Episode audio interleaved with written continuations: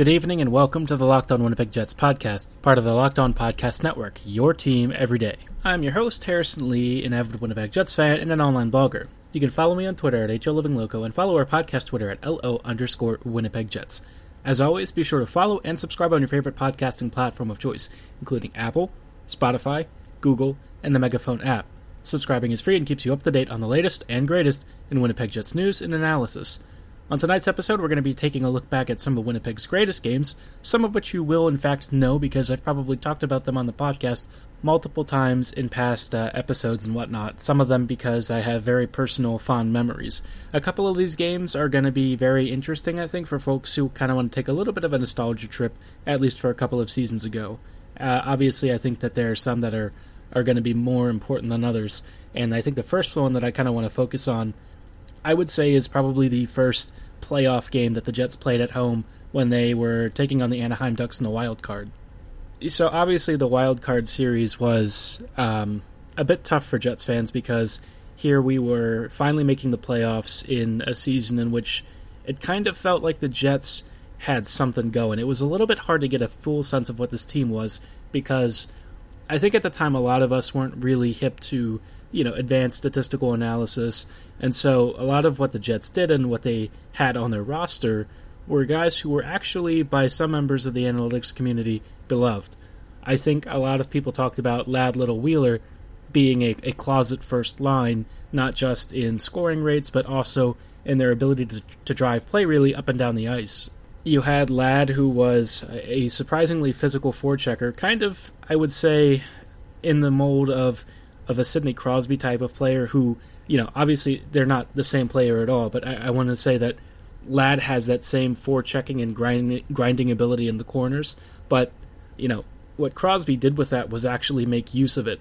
Ladd obviously doesn't quite have that same tool set in the sense that you know Crosby has some of the world's best hand eye coordination. He has an IQ that is uh, almost unprecedented for a player of his type, and really just of, of any player uh, other than guys like McDavid or, or some of the greats like Lemieux and Gretzky. Ladd, though, was somebody who, with his forechecking presence and stuff, could create space and score off of it because he was very hard nosed. He had a pretty decent shot, and he had the ability to find gaps in defensive coverages and grind along the walls. When you paired that with Blake Wheeler, who was really a dominant power forward in his prime and one of the best quiet play driving wingers in the NHL, especially during those seasons, you had a very lethal combo. Brian Little back then was still pretty productive too. And because Ladd and Wheeler created so much space and, you know, t- tore apart so many defensive structures, Little was able to profit pretty frequently. And that line as a whole was very good at matching up against opposing top lines. You had two potentially top line wings. I think Wheeler was probably most of the, the play driving ability, but uh, Ladd's forechecking ability was certainly pronounced, and I think the, that he had a, like an innate uh, physicality. You know, that's something that that uh, Sidney Crosby has always kind of had under the radar, but is a major part of his game. Kind of like Ovechkin in some ways, both of those guys are not afraid to use their bodies and their big frames to get into gaps and spaces and attack it. Ladd was certainly not as prolific in this respect, but he definitely had some of those similar attributes, and that was one thing that made him very successful when he was paired with guys who were play drivers and finishers. Honestly, I'd have to look back at what the rest of the lines were. Like, I, I remember, you know, obviously we had Perreault having a very good season. Then we brought in guys like Lee Stempniak. I think there was Jay Harrison on the defense, but Harrison was actually not that great. This was back in the days when we thought that Ben Chiarot uh, was end, you know going to end up being like a really good top four defenseman. But what we later discovered was that Dustin Byfuglien kind of did a lot of the uh, the play driving on that pairing. That first game, though, I, I just remember there was so much hype because everyone was talking about Anaheim versus Winnipeg. You know, Anaheim is is a hard nosed, hard tackle, very gritty, very physical, but also you know quietly underrated and skill department team. They had a very well balanced roster. They had pretty decent top six scoring. I wouldn't say like tremendous scoring, but they did have a very frustrating and annoying team. And Winnipeg actually played them pretty evenly. What kind of killed the Jets in that series ultimately ended up being their goaltending, which, again, not a huge surprise. Ondrej Pavelec posted like three consecutive regulation shutouts leading into the playoffs, and I think that was basically all three wishes from the genie bottle. Beyond that, I mean, the Jets just kind of got a little bit unlucky and really couldn't get a save that they needed when they needed it. Game one, all the same, was an incredibly memorable experience. I mean, the fans were just incredibly raucous. The whole place was lit up in, in all of the uh, glorious whiteout splendor. Winnipeg fans were loud, proud, and then Stempniak opened the scoring, and things just went absolutely crazy. And it kind of felt like, I don't know, maybe this was going to be a special year for the Jets. It already had been because Winnipeg really didn't have a team that most people pointed to as being a high end playoff contender. The Jets kind of had to work all the way up until the end of the season to squeak in, and even then it was still as a wild card. But I think when you talk about wild cards, that name means something in particular for the Jets. They were sort of an unknown quantity because people who had been tracking them were thinking, you know, maybe they have this sort of industrious, gritty style, but they have some very underrated scoring talent and play driving ability. Maybe they can make something happen. You know, I think Dustin Byfuglien, when he was younger, really epitomized that sort of style of being very powerful, very physical, but also immensely skilled. Again, something that I think guys like Crosby, Ovechkin, you know Jamie Benn in their primes, I think all of those guys have those traits, and people don't think about it in that respect. But the Jets shared some of those same characteristics. Again, nowhere near on the talent level necessarily, eh, you know, except for like a guy like Wheeler probably. But I think that they had those same um, characteristics and styles of being very productive, not because of their grit, but in addition to it. It was something that was part of their character, but also a useful tool in their skill set. They could draw on physical play to match with their very good skill sets and become an underrated, dangerous team. Sure, games 1 through 4 of that playoff series were pretty heartbreaking because Winnipeg would often have a lead and then unfortunately squander it, and I think that game 1 was obviously just a teaser of things to come. But all that said, I feel like that was still one of the greatest games in Jets history because it was the first time that we all thought Winnipeg might be something, that we could believe in the Jets being more than just sort of a blue collar, uh, hardworking hockey team from a city that really wanted to get excited about its primary sports team and feel that that old Jets magic that used to exist in the barn back in the, the 80s and 90s.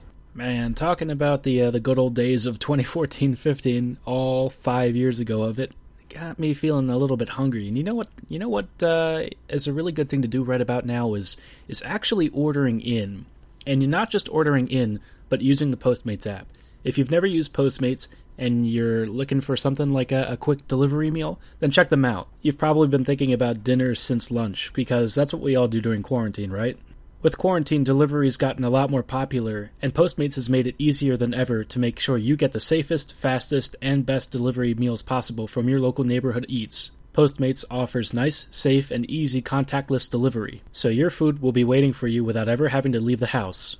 If you want to support your local restaurants, you can also order through Postmates Pickup. If you need a bit more than just pizza, sushi, burgers, fries, and more, Postmates will also deliver supplies from stores like Walgreens and 7 Eleven, dropping it off at your door. Head on over to the App Store on your platform of choice, including Apple and Android, and download the Postmates app.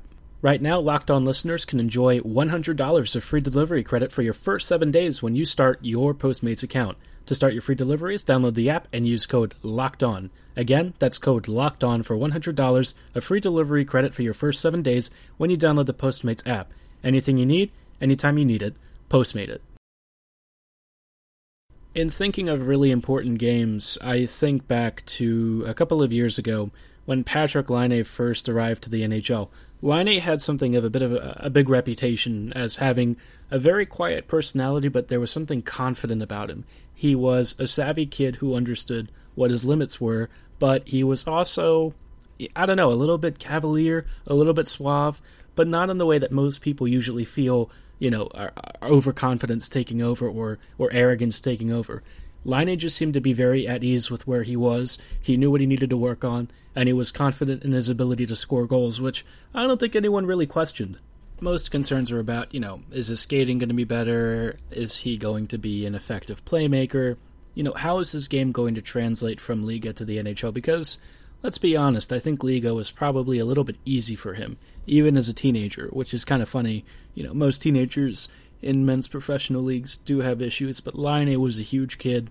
He had a towering, booming shot, and he just had this immense presence and ability to take over games. And then the first game that he played for the for the Jets was, I think, against Carolina. I think that was uh, the home opener, was it? And uh, you know, he did score a goal, and I think Winnipeg actually won that one in like overtime or something. I can't really remember, but uh, it was a fun introduction because it was like a, I think a slap shot on the power play, if I recall correctly. Everyone was like, "Yep, there it is. That's the goal scoring ability." But you know, I think that was towards the end of the game, and and I think the game that came not too long after that was really what I would consider one of Winnipeg's most important games because for me that was like the birth of the the Patrik Laine era, which I think for this team going forward is going to be a very special thing. And that that game came against the Toronto Maple Leafs. If you know what game I'm talking about, you have this one etched in your memory because it was a truly tremendous, incredible night. I think uh, Matthews was uh, in that game, but I can't remember if he had like a hat trick or something either way, Winnipeg was down like four one or something by by period number three, if I recall correctly. It's it's a little hazy, but the Jets were really struggling, and then they started the comeback trail. But of course, Patrik Laine was the one blazing it, and then Winnipeg tied it to take it into overtime. And the overtime situation was Winnipeg was buzzing. It was just an end to end back and forth sequence. Matthews was amazing. Nylander was great. But here comes Patrik Laine you know, after Michael Hutchinson, I think it was, made a couple of great saves, uh, Laine ends up coming around, and I think he had a two on one or something, and just blisters a shot home, and it was his third goal of the night, a game winning hat trick in one of his first games for the Jets. I don't think that there was a Jets fan in the world who didn't feel that that moment was something truly extraordinary and special. Obviously, NHL debut hat tricks or early career NHL hat tricks, you think, yeah, that's pretty cool, right? But coming against a team that took uh, a player right before you in the NHL draft, and not only a player, but the first overall pick in Auston Matthews, and then essentially silencing their fans in overtime, kind of a uh, a really magical, uh, incredible script that you can't author. And that was just really a teaser of things to come for Laine. Obviously, he does have certain issues defensively, and he certainly did that season. But I think you know we can all agree and admit that that was just something really cool and a moment that is not likely to be repeated ever again. When Laine scores hat tricks, he likes to win it in regulation. That's generally his uh, his uh, I guess his mo, especially because he does a lot of that against the Dallas Stars. And when Dallas surrenders a hat trick to Laine, they usually don't win. I don't think they've ever actually won when that's happened. I've singled that game out though just because I consider it kind of the birth of the Patrik Laine era. I, I think that even though he'd played a several, you know, a couple of games and had some goals and stuff before then, I feel like that hat trick against Toronto was his coming out party. This was him saying, Here's what I'm capable of. Here's what you have to look forward to for many years to come. I have a, a fantastic ceiling and an ability to go further, shoot faster, shoot harder, and skate more than what you've seen from me. And really, I think this past season has absolutely shown that the sky is the limit for this kid. The more work he puts in, the more he improves, the more I truly believe Laine is one of the best players this team has ever drafted, and potentially will go down as a true franchise legend. I think Laine has so much potential that he's yet to fully realize. But you can see that the cogs are turning. You can see that he's day by day improving his reactions, his uh, his ability to read the ice, his defensive positioning, his playmaking and setup skills. Everything that he's put into practice and that he's improved upon just makes him a more complete, more dangerous threat. And I think that that game was just really a teaser for, for many seasons of what I hope is a, a long career with the Jets.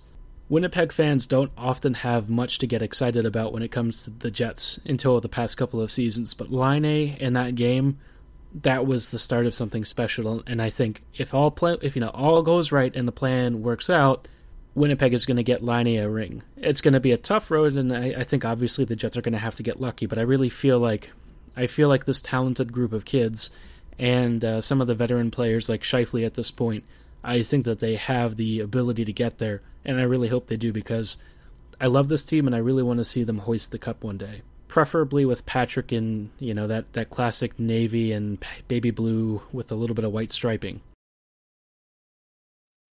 Now it is time for the most important game in recent Winnipeg Jets history, and that game is I guess you could say uh, I'm sure there's a, a, subset that will vote for the first game back in Winnipeg, which I think is fair. I kind of want to choose though Game Three, Nashville versus Winnipeg. I've talked about this game a lot for a variety of reasons, but here is my sum takeaway. that was the first time that I truly felt like Winnipeg was on the warpath to winning a cup. That game, I think for me, epitomized so many reasons why I fell in love with the Jets. It had skill, it had action, it had physicality, it had just about everything. I mean, so much drama, so much chaos, but it felt like a true battle of titans.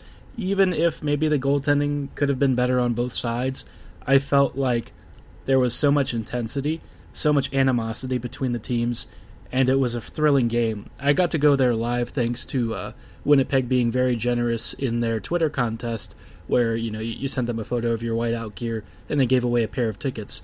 But um, I, I mentioned that I had come all the way from Baltimore to see them, and they were very kind and generous and gave me a couple of tickets to go. So I and a, a friend ended up going to the game, and it was truly one of the most extraordinary experiences that I've ever had. I mean, if you've never been to Winnipeg and gone to a Jets game, it's the kind of thing that you have to do before you die. It's a great experience. When it's a lot livelier than it's been in recent times, it's one of the most exciting things you can see. Game three, though, was really for me a turning point in the series. Winnipeg, I think, was tied 1 1, and obviously that game uh, and that series ended up going the full distance, but game three was such a, a seesaw battle between two teams that were basically fighting tooth and nail for every inch of the ice.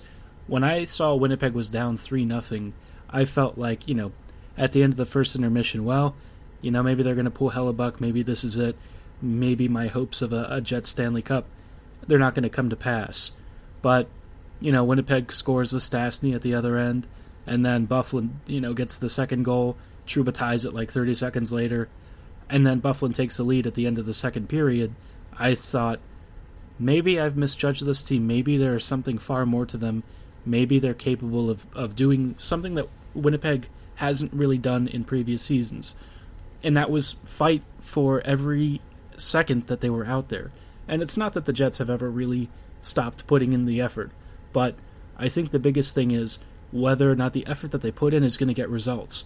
Usually with the Jets, their best efforts have come up short, but this was a team that you felt no matter what, no matter how dangerous or or uh, dire things looked, no matter how deep into games they got, there was always this chance that they could pull it back, and they were very good at doing that. That was such a strong team. They were dominant at even strength. They had a lightning power play. Their PK was not that great. I, I would say that the goaltending was kind of solid, not amazing, but solid. Certainly not as good as uh, Hellebuyck has been this year, but he was all right back then. He was solid. Game three, though, was all bets off, just absolute craziness, and I remember just screaming the entire time. The building was practically shaking from seismic activity of fandom. Outside was crazy when when the doors opened to let us all out of the stadium, we were all running and cheering. People were like running towards us and grabbing us. We were all hugging, jumping up, doing dances. There was a concert outside. It was just a crazy, crazy time, and I felt like, you know, this is it. This is this is what it's like to know that you're going to win the cup one day. This is that feeling that victory is so close that you can taste it. And I will never forget that feeling. That was for me as a hockey fan, truly, I, I, think I would say it was the pinnacle. I don't know that I've ever felt something like that as a sports fan. Even that was, I don't know. I can't even put it into words 100% because it, there's just a special once in a lifetime feeling for many fans. Some teams, you know, they they they get spoiled by being, you know, like a Pens fan. You've got many recent years of perennial playoff success, multiple cup rings.